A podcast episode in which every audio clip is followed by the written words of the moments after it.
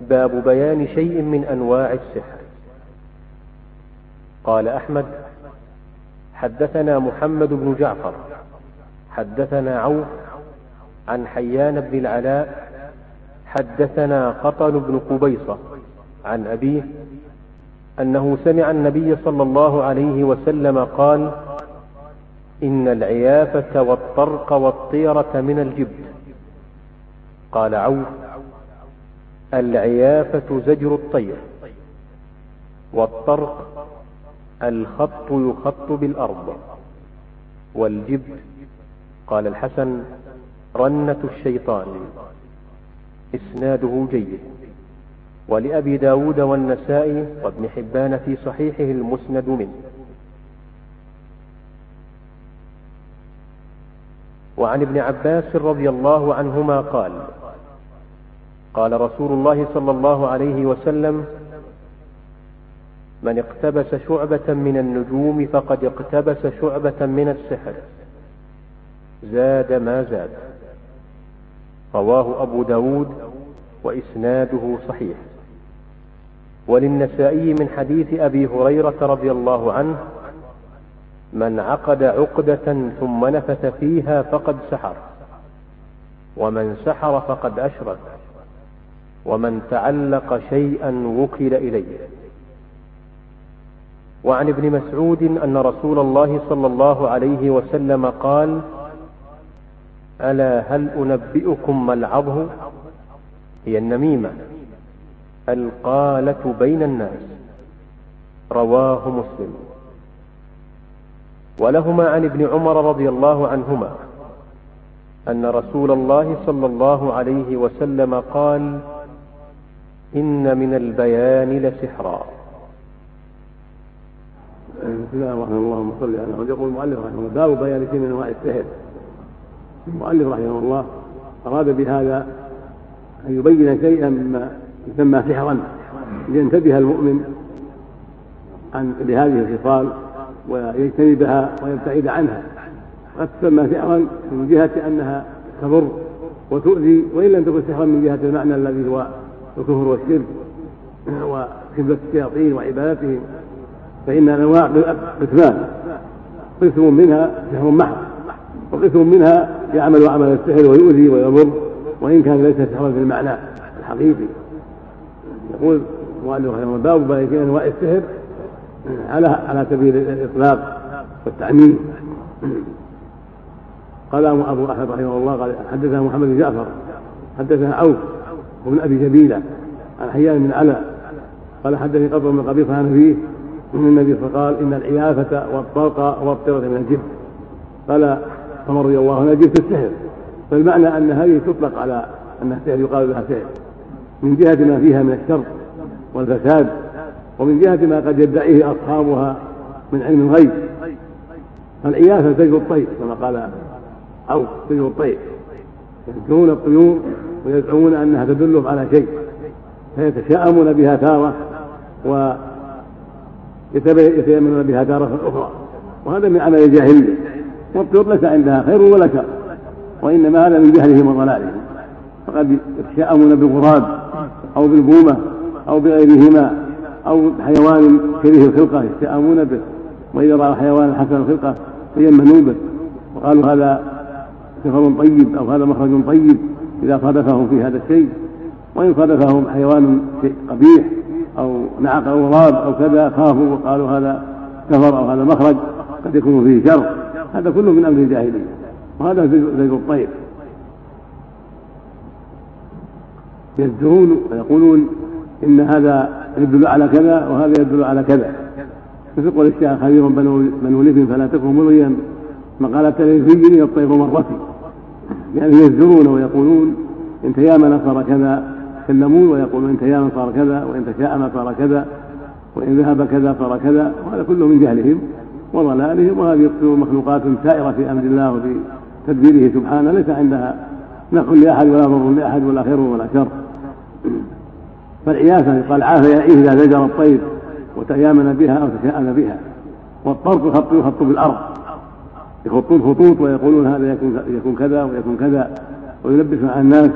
فقد يكون عبثا في بعض الأحيان من اللاعبين وقد يكون تخييلا وإلا فالمراد خدمة الشياطين والاخذ بأقوالهم من الجن ويزعمون أن هذه الخطوط تهديهم إلى كذا أو ترشدهم إلى كذا وهو كذب. وإنما هو طاعة الجن واستخدامهم ودعوى علم الغيب وفطرهم وإلا فهذه الخطوط لا تفيدهم شيئا لو لم يعملون مع الجن. والجبت قال الحجر ونفس الشيطان. اما الطيرة فهي التشاؤم بمرئي أو مسموع. هذه الطيرة وهي محرمة ومن الشرك الأصغر. وقد تكون أكبر والعياذ بالله إذا اعتقد أن هذا الطائر أو هذا الحيوان يتصرف في الكون أو يدبر أشياء أو ما أشبه ذلك. هذا من الشرك الأكبر. لكن الغالب عليهم أنهم يتشاءمون بها فقط. يعني يتشاءمون فيمضون في حاجات إن رأوا ما يسرهم ويرجعون عن حاجات إن رأوا ما يسوءهم. والطرة ما رد اللسان عن حاجة. ولهذا قال والطرة من الإيافة والطرق والطرة من الجبن. حديث مسعود الطرة شرك الطرة شرك فالحاصل أن هذه الأشياء من عمل الجاهلية وهي منكرة وهي من قيل في الجبن إنه السحر كما قال عمر. وقيل الجبن الشيء الذي لا خير فيه. وهو الباطل. وقيل الجبت إنه الصنم المعبود من دون الله وقيل غير ذلك. والحاصل أن الجبت هو الشيء لا خير فيه. والشيء الباطل لا, لا, لا فائدة فيه ولا خير فيه. فالمعنى أنها من الشيء الذي لا خير فيه بل فيها بل فيه الشر. والمقصود من هذا الزجر عن هذه الأشياء والنهي عنها ولا يتأسى بالجاهلية فيها. فإن الجاهلية أخطأوا فيها وغلطوا فليس في الطير فائدة ولا في الخط فائدة ولا في الطيرة فائدة كلها باطلة. فالطيور ليس عندها شيء وإن زجروها وإن تيامنت أو تشامت والخطوط لا فائدة فيها وإنما يلبسون على الناس باتباع الجن وأخذ بأقوال الجن والشياطين. والطيرة لا خير فيها ولا فائدة وإن زعموا فيها فائدة فهي باطلة. ولأبي وللنسائي ولأبي ذو النسائي وابن قال المسند منه يعني يعني مرفوع. وهو قوله صلى الله عليه وسلم إن العيافة إلى آخره. أما قولها العيافة زي الطير والخط الخط بالأرض هذا ليس عند النسائي وأبي داود بل هو إنما هو عند أحمد رحمه الله. وحديث ابن عباس يدل على أن تعلم النجوم بالتأثير وزعم أنه يكون كذا ويحدث كذا إذا نزل النجم إذا طلع النجم الفلاني أو غاب النجم الفلاني أو صارت المنزلات الفلانية كله من أقوال المنجمين والمتعوذين الذي لا الذي لا لا وجه له بل هو باطل.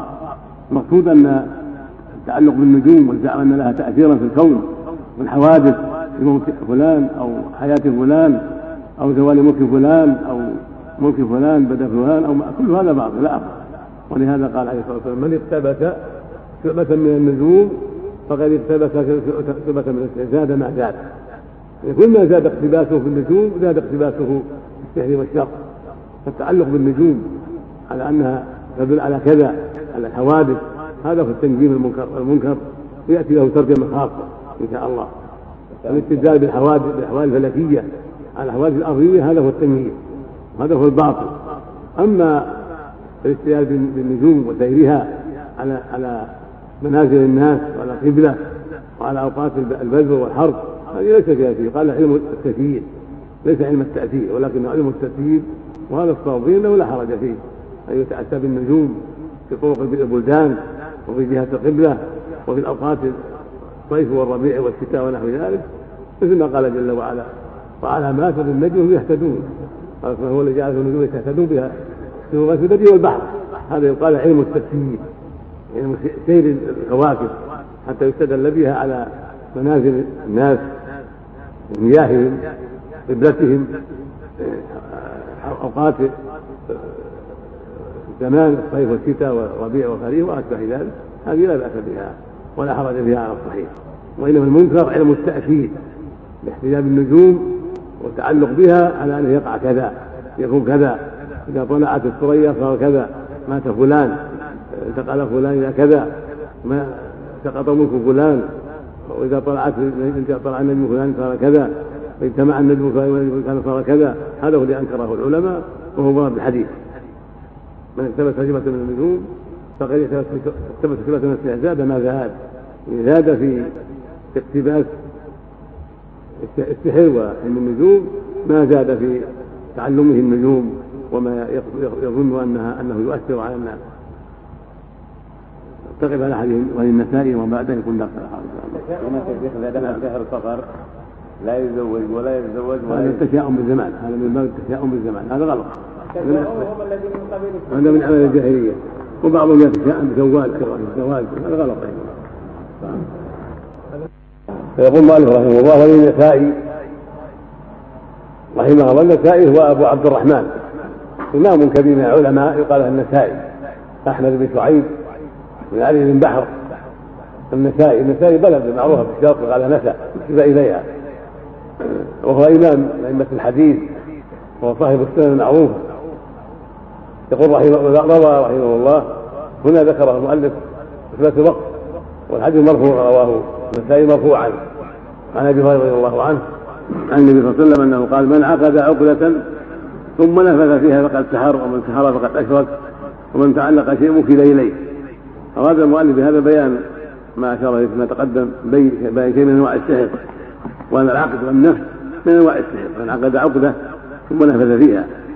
يعني السحرة الذين يعقدون العقد وينفثون فيها بأنفسهم الخبيثة وأرواحهم الشريرة مع ما ينضم إلى هذا من خدمتهم للشياطين وتعاونهم مع الشياطين. فيقع بعض ما أرادوا بإذن الله عز وجل. كما قال تعالى وما هم بوارثين من أحد إلا بإذن الله. فقد يقع ما أرادوا بإذن الله الكوني قدري بإذن الله كونيا قدري سبحانه وتعالى.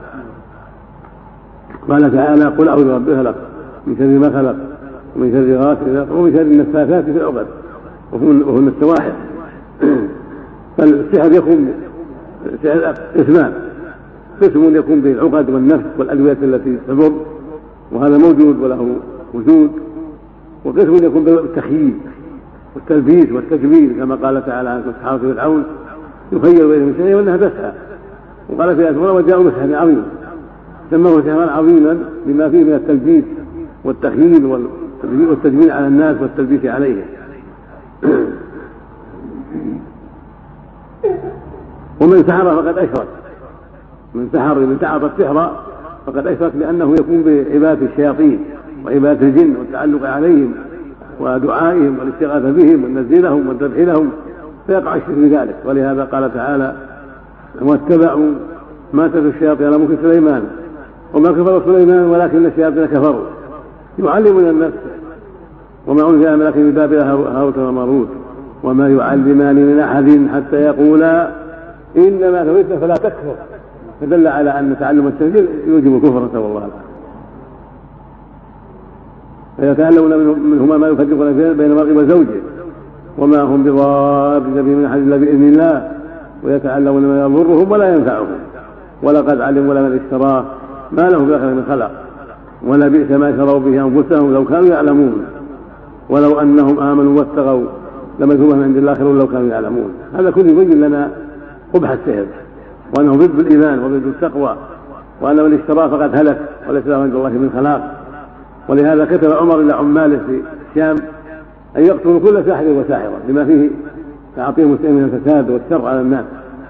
وثبت عن حفصة رضي الله عنه من قتلت ذلك سهرت وهكذا جندب قتل الساحر المعروف المقصود أن السحرة شره الكثير والغالب عليهم أن السحرة يكون الشياطين وخدمة الجن ودعائهم من دون الله.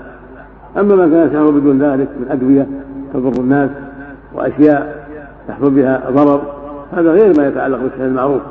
هذا يعاقب بما يستحق مما يتعاطى مما يضر الناس في ابدانهم أو في عقولهم. والحاصل ما يسمى سحرا حيث يحصل به التخييم والتجميع على الناس والتلبيس أو تحبيب المرأة إلى زوجها أو الزوج إلى امرأته أو صرف الناس عن حب إلى بغض أو بغض إلى حب بسبب ما يتعاطى من أعمال الشعوذة. هذا هو السحر الذي يكفر صاحبه ويجب أن يقتل إذا عرف ذلك والحديث هذا وإن كان فيه ضعف لأنه من رواية الحسن عن أبي هريرة قد ذكر جمع من العلم أنه لا يسمع من أبي هريرة. فيكون فيه انقطاع. ومن رواية أيضا قال عباد بن الميسرة فيه ضعف. لكنه له شواهد من حيث المعنى لهذا ذكره المؤلف رحمه الله وحسنه المفلح بشواهده. قال ومن تعلق شيء وكل إليه. معناه معناه إن من تعلق على الله كفاه الله ما أهمه. ومن يتوكل فهو حسبه. ومن تعلق على السحر والتمائم والشعوذة الشياطين هذا وخاسر وكله الله إليه نسأل الله العافية. ففي هذا حث وعلى التوكل على الله وأنه يكفي من توكل عليه. وعلى الله فتوكلوا إن كنتم مؤمنين أليس الله بكاف عبده؟ ومن يتوكل فهو حسبه إن كافيه فالتوكل على الله لازم وفريضة أما التوكل على العود التمائم والسحر والشياطين فهذا معناه الخزان والضلال والهلاك نسأل الله العافية. وحديث ابن مسعود رضي الله عنه عن النبي صلى الله عليه وسلم قال ألا أنبئكم العرض نبئكم يخبركم ما العرض هكذا ضبط المحدثون العرض من المفعين المفتوحه والضاد الساكن والعرض معنى الكذب معنى السحر ومعنى النميمة. قال قال في القاموس عرها كذب وسحر ونمى فيطلق العرض على النميمة وعلى السحر وعلى الكذب. ولهذا ذكر المؤلف هذا الحديث هنا لأن السحر يحصل به بهتان ويحصل به كذب يحصل به تلبيس. ولهذا سمي عرها لما يحصل به من الكذب والتلبيس على الناس والغش والخيانة. والضرر قال ما هي النميمة قالت بين الناس. النميمة تسمى عرها لأنها تضر الناس ويترتب عليها من الكذب والفرية وشحن القلوب ما يترتب. وهي القالة بين الناس. فهي سماها بهتا وسماها سحرا لما فيها من الشر والفساد كما أن السحر فيه شر وفساد. ولهذا قال يحيى بن أبي كثير كما روى عنه ابن عبد البر. قال يفسد النمام والكذاب في الساعة أكثر من يفسد الساعة في السنة يفسد الكذاب ويفسد النمام في الساعة الواحدة أكثر مما يفسده الساهر في السنة. فكذابون النمامون شرهم كثير وبلاؤهم عظيم. ولهذا قال عليه الصلاة والسلام لا يدخل الجنة نمام. فهذا فيه الحذر من الكذب والنميمة وتعاطي أنواع السحر وأنها شر بين الناس وفساد بين الناس.